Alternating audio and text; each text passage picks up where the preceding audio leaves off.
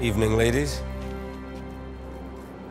Watch out! I didn't want to write a piece about Eternals. Like, at all. I'll be upfront. I haven't been in love with Marvel for some time. I stayed on board to see the Infinity Saga through, and without a doubt, Infinity War and Endgame were phenomenal films. I found them a satisfactory end to the Marvel journey I'd been on since Iron Man in 2008. That said, the solo films have faltered for a long time now, with no real signs of improvement. That, combined with the lackluster slate of new films, shows, and lack of any new leading characters capable of lifting the weight of Tony Stark and Steve Rogers, all I can say is the new MCU era has me snoozing pretty hard. I've tried to keep an open mind and even sampled newer films and shows like Black Widow, Loki, Falcon and the Winter Soldier, and WandaVision, all of which left me with major criticisms and deep dissatisfaction with this MCU era. Something I've been disinclined to talk about on this channel because, to put it nicely, people don't seem to react well to criticizing popular Marvel properties online. Yikes. And I really try to always find positive angles from which to talk about stories.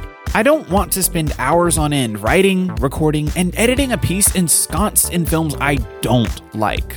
That said, I'll admit, I'm nervous even for this piece because reviews and general reception to Marvel's latest outing, Eternals, haven't been particularly kind. You see, I don't mean to be contrarian at all. In fact, I hate it and frequently remain quiet when my thoughts oppose the general public, especially the MCU mob. But despite Loki's raving reviews, I quite literally couldn't stand it. Despite Falcon and the Winter Soldier's positive reception, I thought it was underwhelming in every way. Yet now, Eternals is here, and I find myself with the urge to defend the film. I almost didn't even go see it.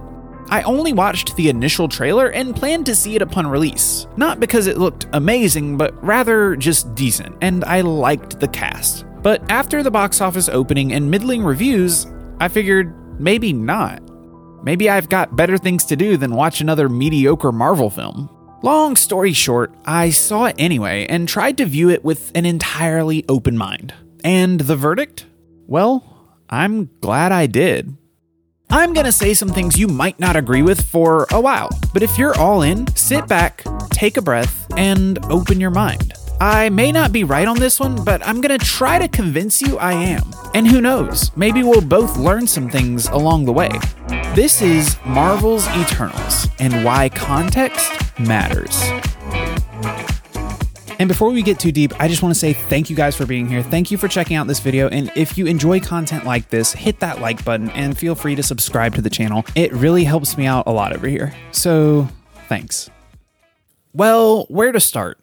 It's not productive to talk about the film from the perspective of generic review, mostly because reviews are boring, but also because this film is particularly interesting for one reason context. As any other superhero film released 10 or even 5 years prior, I might just say, eh, it was pretty good, and be done with it. Or even compare it to Marvel's greatest hits like Guardians of the Galaxy, Captain America Winter Soldier, or the original Iron Man. But this outing interests me mostly because of all the ways it deviates from the current Marvel niche. The MCU began as an entirely novel thing. They stumbled quite a lot along the way, but long story short, after 10 plus years to figure it out and a whole lot of Disney money to throw, the Marvel machine refined their process to an exact science. At least, in theory. It works spectacularly in films like Avengers Endgame, but in the smaller scale solo films, the cracks start to show. The solo films also suffer significantly from playing second fiddle to the team up outings, but that's another conversation entirely. So, barring plot and execution critiques, my primary issue with this Marvel era is entirely relative and only really applies if you've consumed the prior films, which is where it gets kinda sticky. This is a problem with all cinema these days and becomes increasingly painful to deal with as a casual viewer when you grow older, because unfortunately, context is a double edged sword. It can enrich the viewing experience and prompt one to enjoy stories they might not years prior, but it can also muddy your perception too, even birth cynicism. So, why the Marvel fatigue? The term Marvel fatigue is somewhat self explanatory, but to dig deeper, Marvel tried several things, and like any smart studio, they doubled down on what worked and dropped what didn't. That said, you can only double down so many times before you're in pretty deep. The films continually lean more and more into their signature comedic tones to the point where they frequently struggle to let a serious moment breathe without a tension breaking zinger. The self parody that used to be so endearing has grown stale, and many of the talented directors they hired to produce seemingly small portions of the films struggle to really leave their own mark. Even Taika Waititi underwhelmed with Thor Ragnarok, and I'd argue that's one of the most stylistically distinct entries in recent memory. It had Taika Waititi vibes, but felt significantly diluted, and while this may be personal opinion, I found the film insufferable, despite adoring every other Waititi film I've seen. So, what gives? The MCU process has become such a machine that the heart is being siphoned out of it. The movies feel more like they check boxes than tell compelling stories, and the stories they do tell frequently fail to hit marks all great stories should. What used to feel real now feels like a shoddy recreation. Now, obviously, making big budget films like this profitable has got to be a tall task, and with the shifting ground of conventional media consumption, I understand the business arm of Marvel leaning into TV shows and emerging alternative strategies. But despite the film budgets remaining obscenely high, they feel cheaper and cheaper. Now, obviously, excluding the Avengers team up outings. Those things are clearly production mammoths, and they do a great job every time. But there are plenty of video essays on YouTube to outline every complaint I could dream up with Marvel's current phase and the recent decline, so I won't fixate on it. I want to talk about Eternals.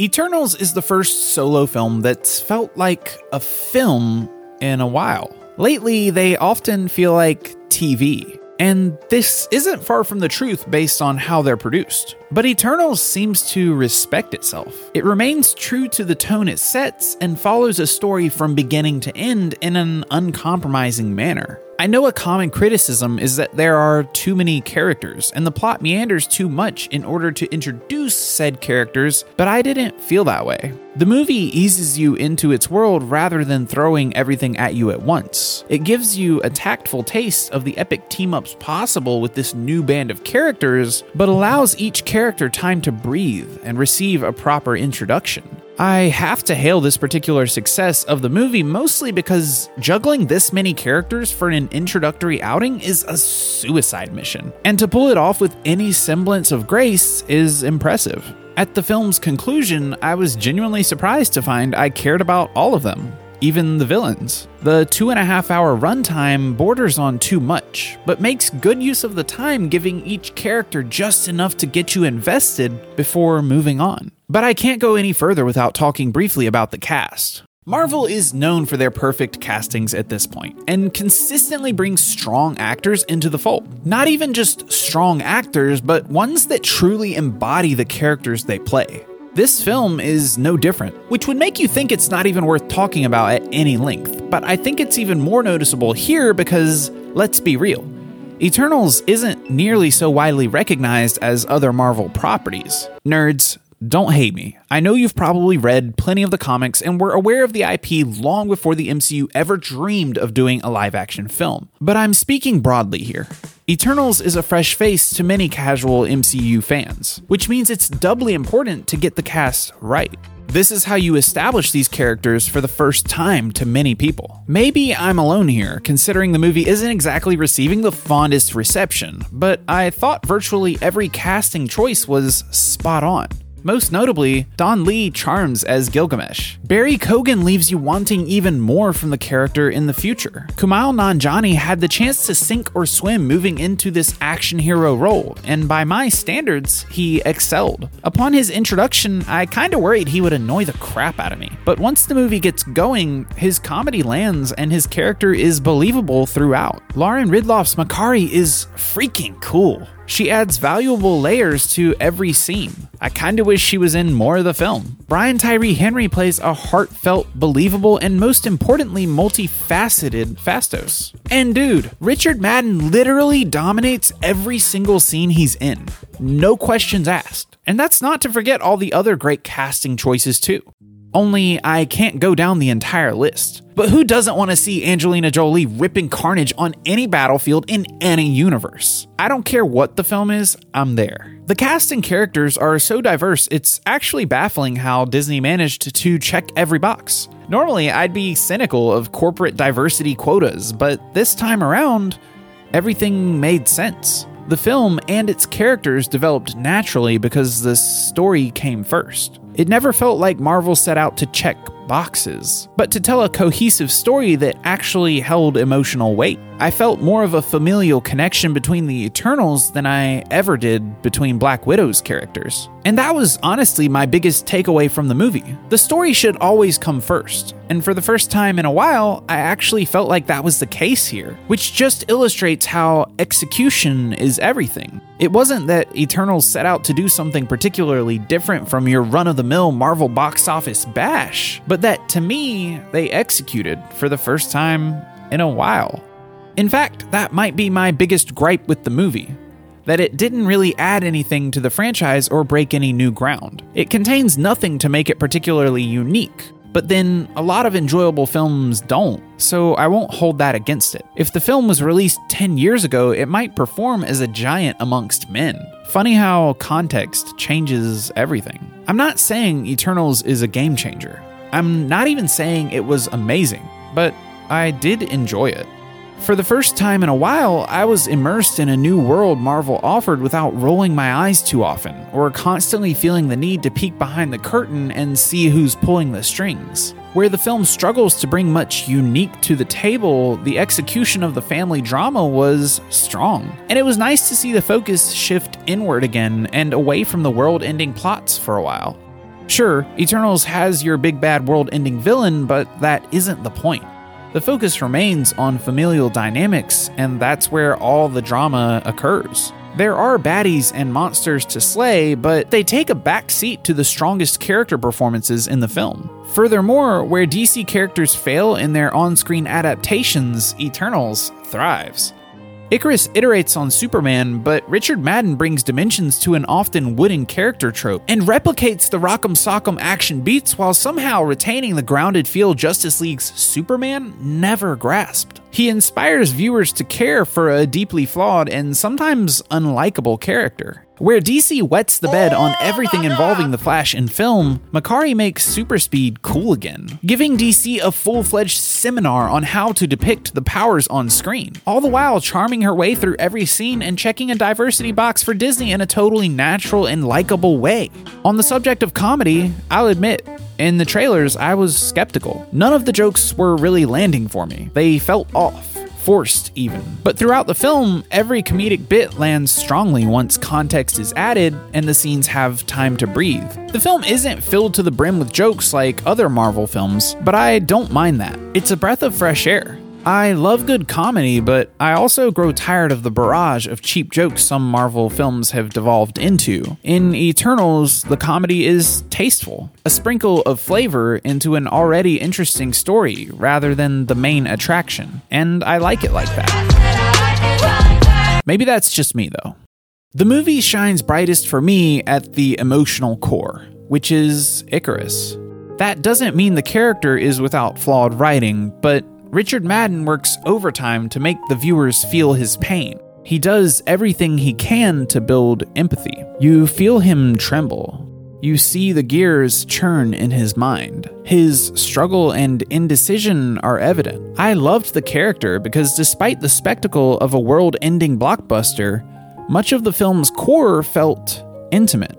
In the end, it's a story about a dysfunctional family. Not exactly a novel concept, I know, but one I actually felt a connection to. I honestly felt their strife was effectively illustrated. Few of the best stories are entirely unique, but rather touch on experiences we can all relate to in ways, and the beauty comes in the execution. So, I don't know. Maybe I'm wrong on this one. Eternals is a contextually good film. I don't know if I'd use the word great. For all of its strengths, it's not a game changer, but maybe it doesn't have to be. Maybe some stories are just worth telling and they don't have to be more. In relation to recent Marvel films, it's a breath of fresh air. But then there are large swaths of fans completely happy with the current Marvel era, which might be why it's not doing so well. I can see how if you love what Marvel's been doing, you might be bothered that Eternals deviates somewhat or focuses on other things. But if you're like me and deeply dissatisfied with the fast food films we've been getting, Eternals feels like a step back towards storytelling, towards cinema. A small step, I'll admit, but the right direction is everything to me. Take it for whatever it's worth, though. I mean, what do I know?